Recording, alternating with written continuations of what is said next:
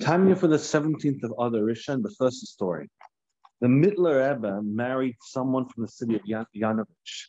And the story of how he got married has to do with uh, Chassid coming to the Alter Rebbe, one of the Alter Rebbe's followers, and complaining they had a lot of daughters, and he was struggling to, to imagine how he would be able to marry them off. And the Alter Rebbe told him, I'll give you one of my I'll give you one of my sons, it was the Mittler Rebbe, his successor, and then it'll be very easy from then on. You know, people want to marry into his family. And that's exactly what happens.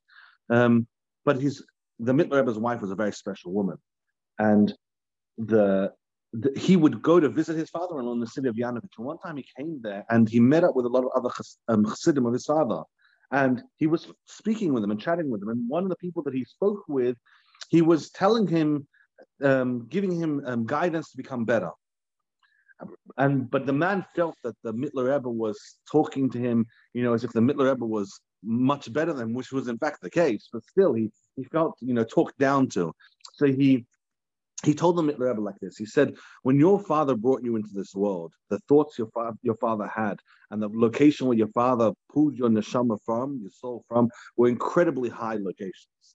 And then he raised you like the Alter Rebbe does, and he gave you an education in the in the highest standard. And he said, I, on the other hand, when I was born, who knows what thoughts my father had, and he he raised me like a wild goat, and I didn't get the type of, of education and guidance like like um like you got.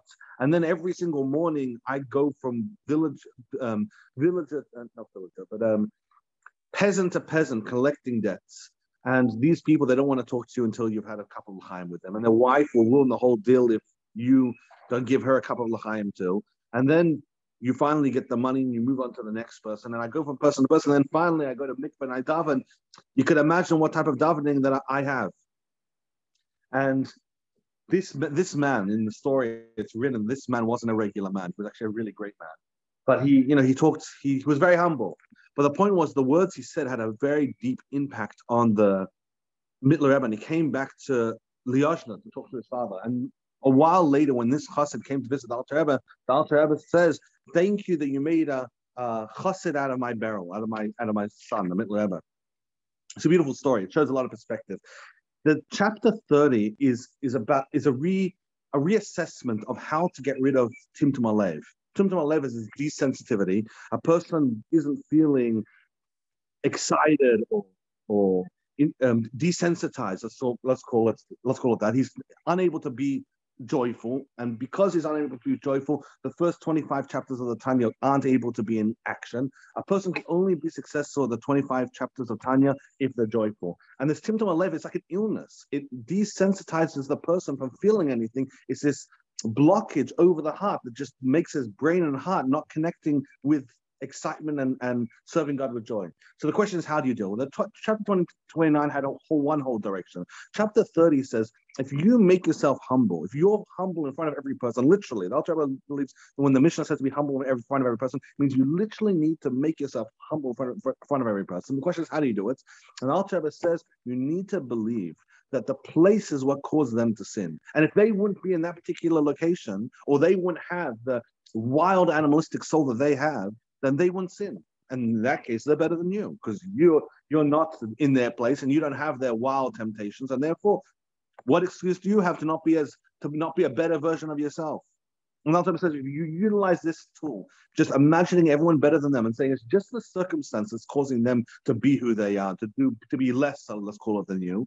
In that case, what excuse do you have? The story matches up perfectly with today's with today's Tanya with the theme. Now, the Alter was going to say, and today's Tanya is just, it's a little note. It's just Alter was saying, wait a second, you might be reading the Tanya and say, wait a second, I can relate to this very much. I have a wild yetzer hara, and I've been in locations that's caused me to sin.